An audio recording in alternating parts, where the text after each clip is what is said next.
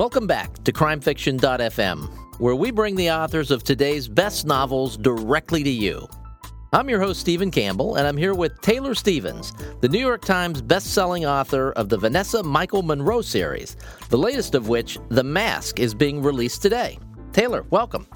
Thank you. I'm going to get us started today by reading a couple quotes and then I'll start asking you questions. This first quote is from Lee Child. Munroe is a sensational character, and Stevens is a sensational writer. That's pretty nice. Very much. Next quote is from USA Today. Munroe's brooding personality and her ability to blend into her surroundings brings to mind the provocative Jason Bourne. Again, pretty nice and a nice comparison. I'll give you my Nah, I'm not going to give you mine. No, we'll we'll, on, we'll save that for later. You you know what mine is, and I don't want to gush all over the microphone this early in the uh, in the interview. So let's let's get things started by telling listeners who is Vanessa Michael Munroe. Well, Vanessa Michael Munroe. It's kind of curious um, that that quote, that quote said about the brooding personality of Jason Bourne because I was inspired to write by reading Robert Ludlum, Jason Bourne stories, to be precise. Mm-hmm. Um, so Vanessa Michael Munroe is the daughter of missionaries. She was born and raised in West Africa, and she was an unwanted, unexpected, and unwanted child. So she was kind of pushed out and on her own very young age. And she has a sort of a linguistic savant ability where she processes sound and language in a way that most of us just can't even dream of. And that has sort of guided her life. She ended up falling in with gun runners at a very young age. And that was a very, she had some traumatic experiences that shaped her. And she has grown into what is the best way to describe is an information hunter. She's a chameleon, she's a predator, and she will get for corporations, governments, uh, individuals information that nobody else can get. That's her background. That's where she comes from. Okay. And the first book in this series was The Informationist. It was way back in, you'll know this, I forget. 2011? Okay, 2011. uh, the Informationist, and this is where the gushing starts. The Informationist is one of my three favorite books of all time. And I, you know, I think about this because I say it, but I've I think about it just to be sure it's accurate, and it is true. You are my favorite living author. So that's that's the end of the gushing part. But people who listen to this show, you know I read a lot that's really, really high praise for these books. If you haven't read them yet, I would encourage you to do it. But Taylor has a new book that is actually coming out today called The Mask. So let's let's start talking about The Mask. Okay, I'm my jaw is still kind of open from all the gushing. I'm just like, wow, that's honor. Thank well, you. Well, we we only have like 15 minutes or so for this show. I could go on, but no, uh, I we, mean, we I might bore listeners. To, but like we do have to talk about the book. go ahead, tell us about the mask. Okay, so The Mask is the fifth in the series. I often get asked from people, you know, do we have to start at the beginning? And the question, the answer is no. I tried to write each one of these stories as standalone uh, books and put at least enough backstory in so that a new reader isn't completely lost. But there's a character arc that runs through them. And uh, this this story takes place in Japan. Every story is an international uh, boots on the ground suspense thriller whatever. That's how they're categorized. Uh, I call them high octane character studies. And most of the stories have taken place in very exotic, um, developing nations where the rules are not, the rules are bendable depending on how you manipulate them. So to take this story to Japan takes it in a completely different direction. And Mon- Munroe's skill with, with languages is, is an auditory one. So she can, uh, she can interpret what she's reading if she can read it. And that allows her you know to to navigate a lot of foreign cultures not just on sound but through sight. But in japan she's in a whole new world because the japanese language is based on pictograms and there's no way that she can read that. So she has no way to interpret what she sees into sound and so she's kind of hampered. So it just takes the story the, the series in a little bit of a different direction. And she is she's an action hero type character who's flawed, has all of these issues. Um, and, and this is really in the series, this is the first time that the language thing has sort of had her behind the eight ball a little bit. So there's kind of an interesting an interesting turn in this. Yeah, it forces her to make decisions that she would prefer not to have to make. She likes to work alone and not depend on other people. And her hands are tied in in that case because she can't read the language and she has to understand and research things. And um, so yeah, it's just it's fun. It's different. All right. One of the things that makes you particularly interesting as a personality or as an author personality is your background. And we don't have time to go into the whole background, but give us the uh, the 30 second version of your background and then why why the use of Japan in this novel was so important to you.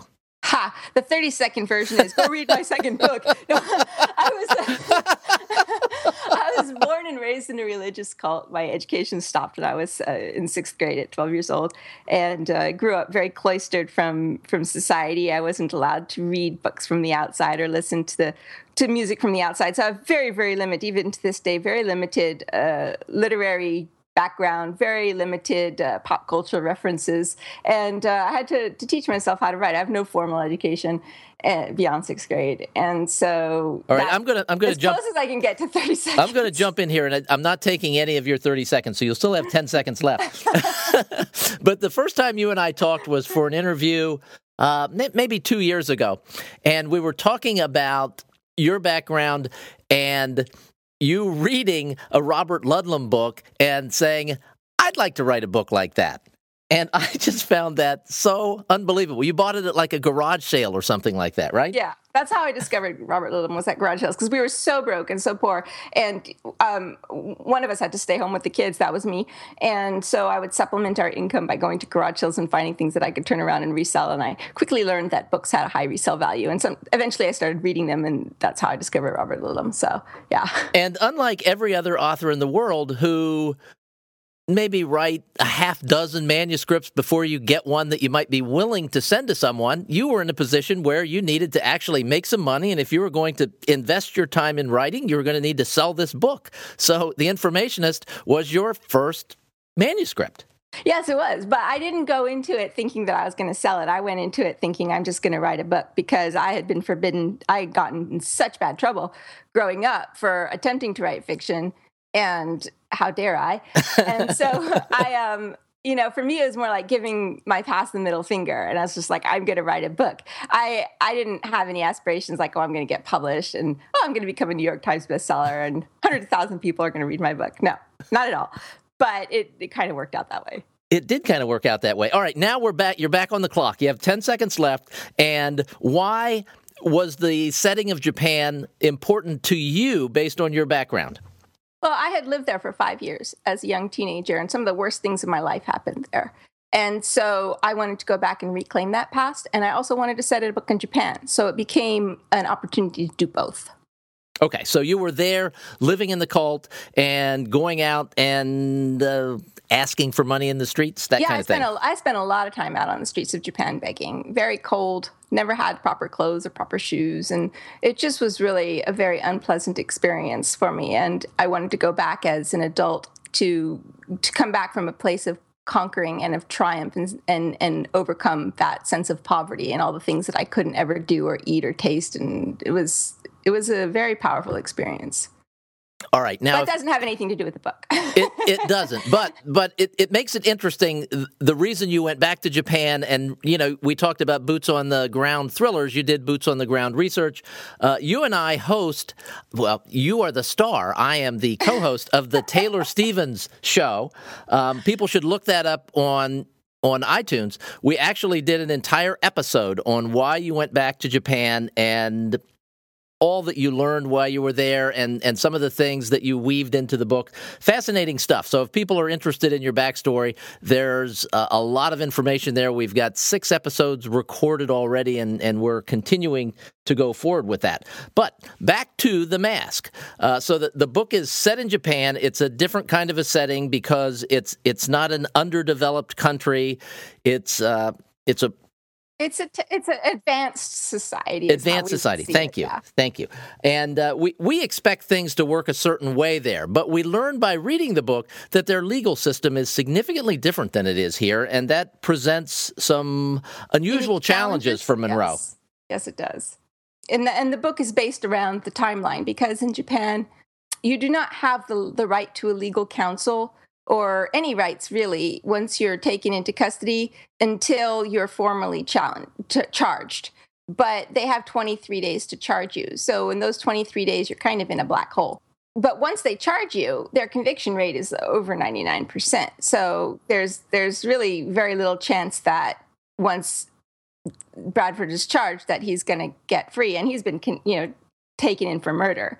So she basically has 23 days to, to figure this out and find out who the real, she doesn't believe he's the real killer. She doesn't have proof that he's not.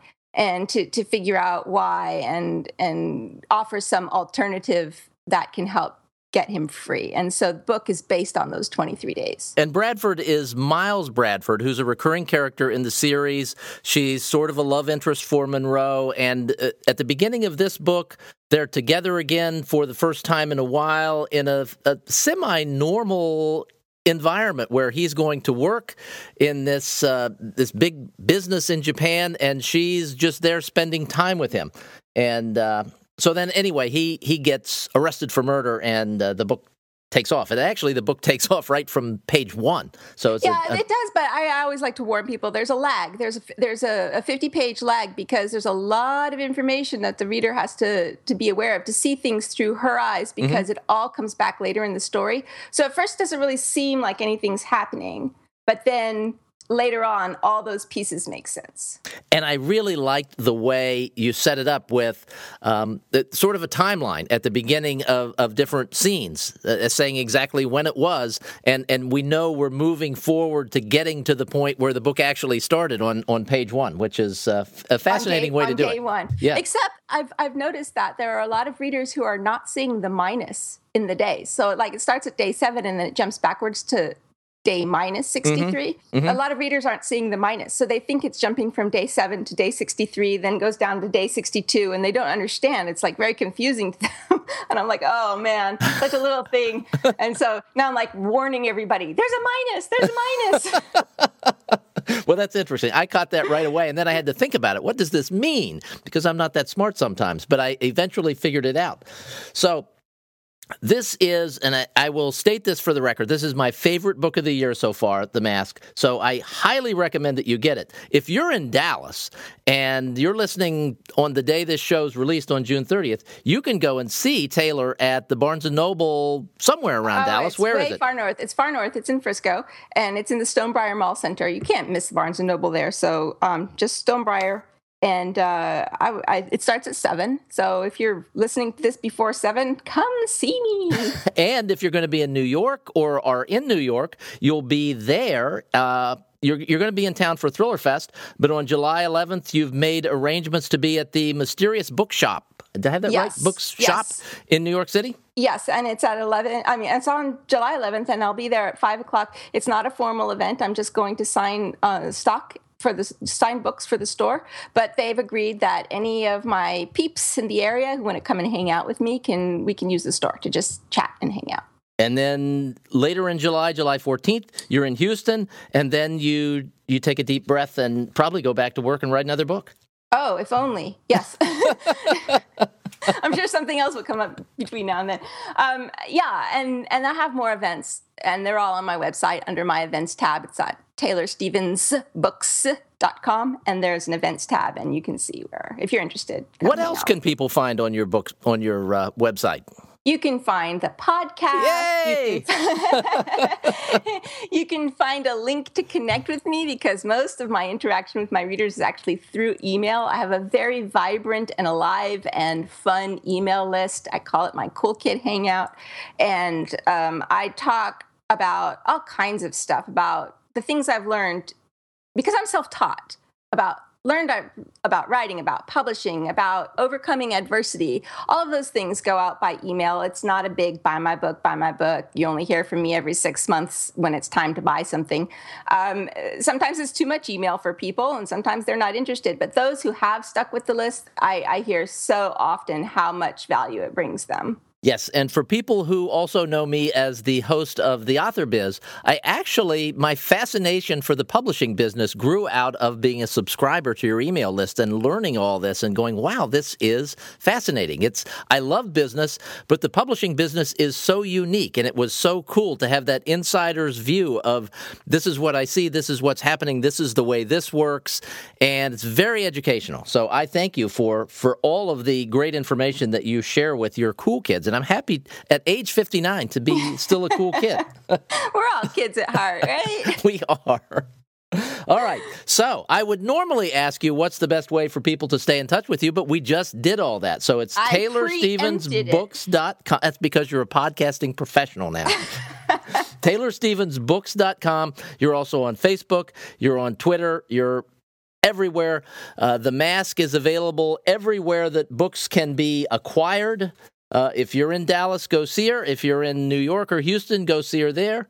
Um, Taylor, it, it's always a treat talking with you, especially when I'm the host of the podcast yeah, instead of you. This is always so much fun, and I like it when you're the boss. All right, this is Stephen Campbell, and we've been talking about The Mask with Taylor Stevens. The book, as I said, is available everywhere great books are sold. You can find show notes for this episode with links to Taylor's website and everything we've mentioned, including the fabulous Taylor Stevens Show podcast at www.crimefiction.fm. Thanks for listening. We'll talk again soon.